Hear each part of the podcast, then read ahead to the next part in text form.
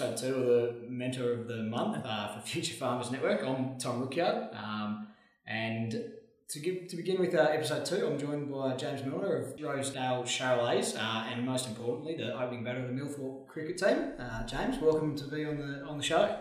Uh, thanks, Tom. Thanks for having me.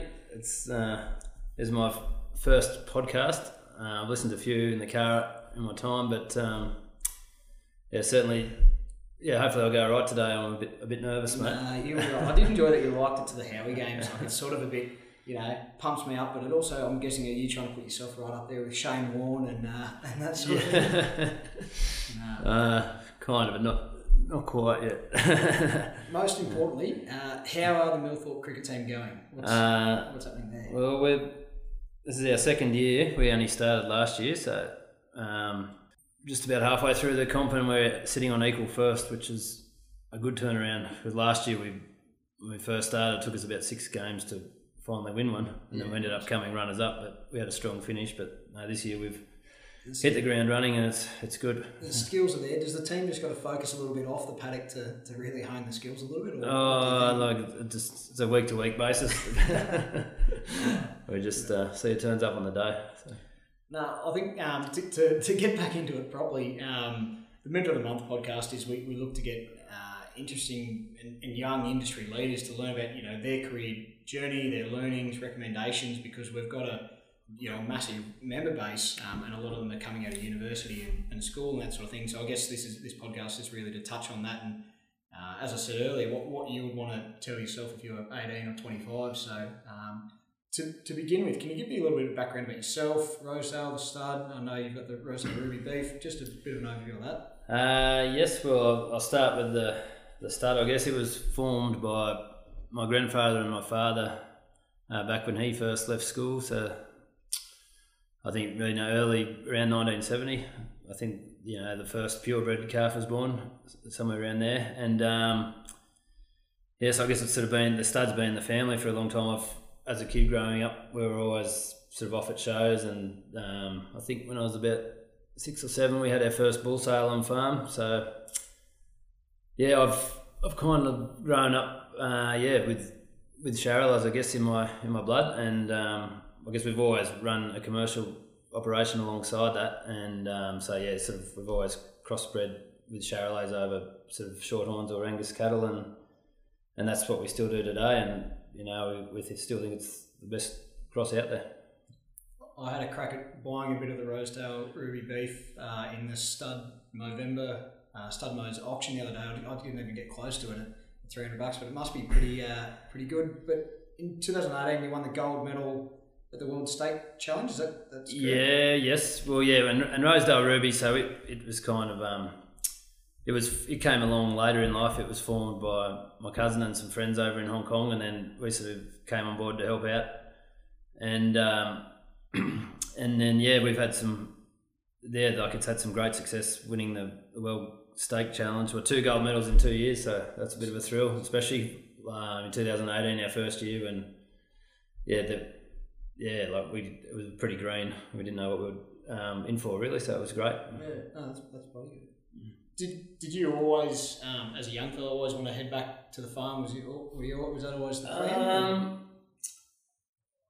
like probably, uh, you know, around. I'm trying to remember how far young or back I can remember, but I, th- I think, yeah, I think always in the back of my mind there was, but I guess we were lucky. Like mum and dad never sort of forced it on us. Um, they sort of well, actually probably. More than anything, they encouraged us to try other things just before we we did come back, and that's like I went to university down in Sydney. I did a business degree, actually majored in finance and marketing, and then I actually spent three years in an investment bank in Sydney before I came home. I sort of decided, yeah, that was enough for me there, and I yeah I had a I was glad I tried something else, but I was I was keen to come home, and yeah, I haven't regretted that decision since. Do you have takeaways from that? Those couple of years that you sort of um, back yeah no to to? yeah definitely like I think it, it gives you a I think that's been a big help actually. It's sort of pretty allows you to sit back a bit and see the I don't know I guess agriculture is a, a bit of a bigger picture, and uh, you don't sort of get so caught up in what you're doing on the farm, like that you can sort of take a step back and you know and you you know working in another industry, you sort of it opens your mind up to other things. And yeah, like it's that was a, I'd recommend that to anyone, probably just going back to a farm to try something else before you go back, just so you've got another string to your bow, so to speak. Yep, yep. I guess you, you touched on it there, having that sort of um, that work-life balance. How do you find that now working on a farm? Do you do you have like a set structure that you, you switch off, or is it? Um, oh, it's pretty full on, but I I do try and I don't know, probably try and work smarter, not harder, I guess. And yeah, you got to like. There's times when you are busy and there's no way you can get away from it, but when you're not busy, you've got to. I try and realise that, and yeah, sort of make myself. Do have a bit of time off, even if it's only you know a day or two here and here and there. But um, yeah, I think it's important to get away and keep your mind a bit fresh. Yep, that probably rolls in even driving up here and, and being out in Central West for the last couple of days. It's it's you know not the, the greatest season running around at the moment. What do you have a bit of a an, an escape to to get away from the drought and that sort of you know the pressure of that work? Yeah, well, I think like the drought drought's a tough one. I think it's.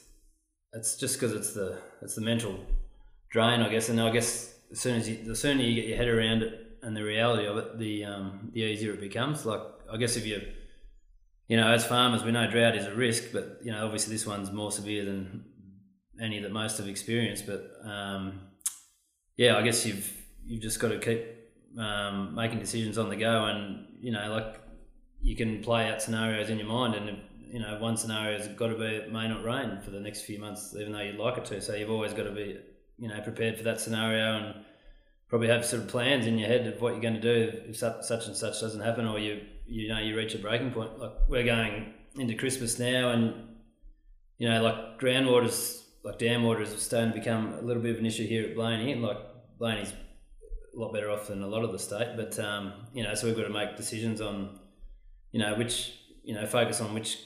I guess breeders are our core ones and the ones we value, which we want to carry through. And then, yeah, there's going to be some commercial stock we'll probably offload just to so we're not too pushed over um, Christmas period. Mm-hmm. Um, turn it around a little bit, and we, we sort of talked about this before we started recording. Have you had any mentors in in the past, or formal, informal, or you, you might not even thought about it that they were? Well, I guess as a young bloke. I think my first person I always looked up to was Steve Waugh. Nice. he was my he was my hero. I loved him. Um, a bit like Steve Smith, he sort of I know he was the man to go to when the Aussies were in trouble, but probably more later in life. I think um, that's pretty yeah. Like I, I think about it a lot, but probably my parents and yeah, my dad. I guess they've been a, a good influence on me, and yeah, set a, a great example, and you know, been very supportive, and yeah, I guess. Yeah, like if I had to pick one mentor, I'd have to say it'd be my, my dad. But my parents, they're a unit, I guess, so I look at them together. They both bring different attributes, which um, have helped me out. Yeah. How do you, um, you still work side by side with your parents, uh, or is that sort of transitioning over? Um, no, we've it's sort of transitioned over a little. Um, I guess, yeah, sort of when I was in Sydney, I guess sort of mum and dad were sort of, Oh, they didn't. They just sort of mentioned, you know, if you to me and my brother, you know, if you guys aren't going to come home, um, better let us know, because you know, obviously running a stud's a lot of hard work, and I think they were sort of at the stage of their lives where they wanted to ease up a bit and start to travel and enjoy life a bit, which is what they're sort of doing now. But um, so yeah, so you know, after I'd been back a few years, like yeah, Dad certainly took a bit of a step sideways, and like he only lives twenty minutes away from me now, but. Yeah, he might poke out here, I know, once a, every couple of weeks or something. Yeah.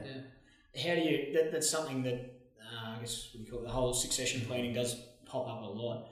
Um, do you have any tips or lessons or things that you, you found um, worked well? For, well, probably, the, yeah, like I guess with myself and my brother coming back, um, I think I think I initially wanted to try and keep us all as, as one sort of unit, but I think Um, which is probably good advice from Dad again. He suggested we sort of go our own separate ways, which has probably been, I think that's been good, because it's like we still have a good working relationship, my brother and I. There's some stuff we do together, but you know, at the end of the day, we're not. Isn't that we don't have to argue over you know business decisions or anything like that. So you know, and we're lucky in a way that we've been able to do that successfully. Yeah, yeah. Um, couple of, think back to a young eighteen-year-old James just finishing high school, you know, big wide world. What sort of uh, what sort of tips would you be giving to yourself if you could, uh, you know, or what sort of bits of, bit of advice would you give to yourself at eighteen? No, at eighteen, probably don't drink as much. I'm sure so. Mate, no, I, I think back at eighteen, like, it was, it's a long, it's, yeah, looking back there, it's a long time ago now, but, um, yeah, look, I, there's no way I, yeah, look, I, I wanted to be in agriculture, but I didn't, yeah, the stuff that's happened in between, I, I couldn't have imagined, so, um, but I'm glad, like, I'm in the industry I love, but, yeah, back then, I guess I didn't, I just probably wanted to, you know, enjoy the, the freedom of having just left school, and, you know, uni was a bit of a fun time with the mates, um, and all that sort of stuff. But, uh, yeah, I, I guess back then I wasn't really that career focused or worried about what I was yeah. going to be doing. Yeah, yeah, yeah. yeah nice. Um, couple of sort of random questions, few sort of left field and few sort of bit more closer to agriculture. Um, first one. You're stuck on a desert island. Um, who and what do you take with you? you, you what's your what's your go-to? Oh, I, oh, I did I did see that question coming, but I don't. I think that's a tough one to answer because it depends, I suppose, if it was a good desert island or I don't, is it like a tropical one? Yeah, something tropical. Yeah, yeah. Yeah, well, that I have to. Uh, I'll have to pass on that one. yeah, right. Yeah. Um, a bit more and much much closer to the agricultural scene. Uh, we're seeing, you know, there's all this rise of uh, plant-based meat, vegan, mm. activism, all that sort of thing. What do you have to sort of take on it? Where do you think that's going to end up? And, and as as an industry, if you're going to, you've just been made P M, mm. what's your sort of take that as an industry we, we should be doing? Oh, well, as a P M, you've got to be probably unbiased, but I'll, I'll speak as as a member of the cattle industry. I'll like it's always going to be there. You can't deny it. You've got to accept it. Um, you've just got to probably manage it the best way we can, um, and you know there's always, you know, going to be there will always be people that you know you know veganism is a growing thing. You know, over in Europe and U K, it's it's kind of a trend, and um, you know just got to accept that, and you know try and get the facts out there on the table. A lot of people are vegans for the wrong reasons, I believe. They don't actually understand why they are, but um, I think as an industry, we've just got to probably promote best practice, ensure that, you know, we do raise our standards to as, you know, high as we can. And, um, you know, I still think there's going to be a big enough market in the world for, you know, the beef we produce. So I don't, you know, you like you look at, I think I was sort of, you can compare it back to, I think in the, I don't know, seventies or eighties when margarine first came out. And I think every, all the dairy people were up in arms, you know, about butter, but, you know, there's there's room for both. Yeah. Um, what's your biggest your challenge you see young people coming into agriculture and what, what they're going to be faced with as, as they move into agriculture? Uh, well, I think, yeah, like it's a shame about the drought because I think agriculture was starting to sort of get back on the radar a bit because it was it's quite you know it's a growing industry and it's an important industry, and I think long term aspects of the industry are good, so I think it is a good industry to be involved in. Uh, the drought certainly a bit of a setback, but um, no, I think it's an exciting. There's an exciting um, future, and, and it's changing. Like you know, like with all this technology and the way we market things, like it's yeah, it's definitely it's going to change, and we need skilled people in the industry to to move forward. Yeah. Um, finally, are you a bit of a reader? Do you listen to any podcasts? Mm-hmm. Anything that you'd recommend people, young people, should be getting into, or the the F F N members should be getting into mm-hmm. from your point of view? Apart from obviously the, the Rosedale catalogue, so that's number one on the list. Um, yeah, look, I'm, I'm a bit old school. I, I still I read The Land, uh, not online on the paper. I just prefer to sit down and read it when I get a spare chance. It's kind of handy, but otherwise, I'm I guess I'm jumping on Facebook or you know looking up Beef Central or something just for that sort of information. Otherwise, you know, subscriptions on emails and stuff and. Way to manage it. Easiest way to manage whatever sort of hits the radar at the time. Um, you know, I guess you know even Instagram these days you get little feeds for any stories that yep. grab your attention. It seems to be all a lot of it's all clickbait, I think, but you know sometimes there are good stories out there. Yeah, yeah, yeah, nice. Um, to round off, anything else that you'd uh, you'd like to give to the, the listeners? Uh, anything else that you'd sort of finish off on? um, Well, I guess most of your listeners are going to be you know, young, I don't know, I guess, what are they, farmers or yeah. people entering agriculture? I guess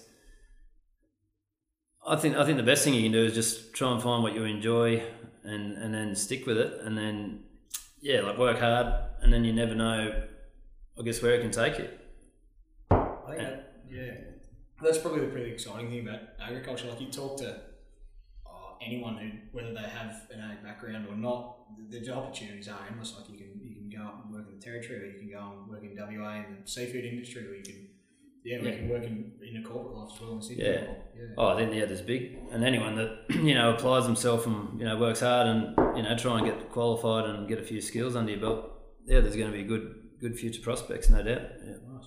James, thank you very much for being on the F F N podcast. Um, anyone you'd recommend we should get on for the next uh, couple of episodes? Anyone, you, any sort of in- industry people you think would be spot on or?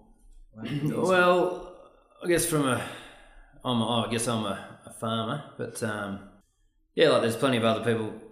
Well, there's a bloke up the road I play cricket with, Struan Pierce. He's studstocksales dot com. He, he's doing a lot of different things. He's doing a bit of things. He's dealing with he deals with lots of people in the agricultural industry, so he could be a yeah he could be a good one to, yeah, to talk to. No, well, thank you very much for being on. No, thanks a lot, Tom.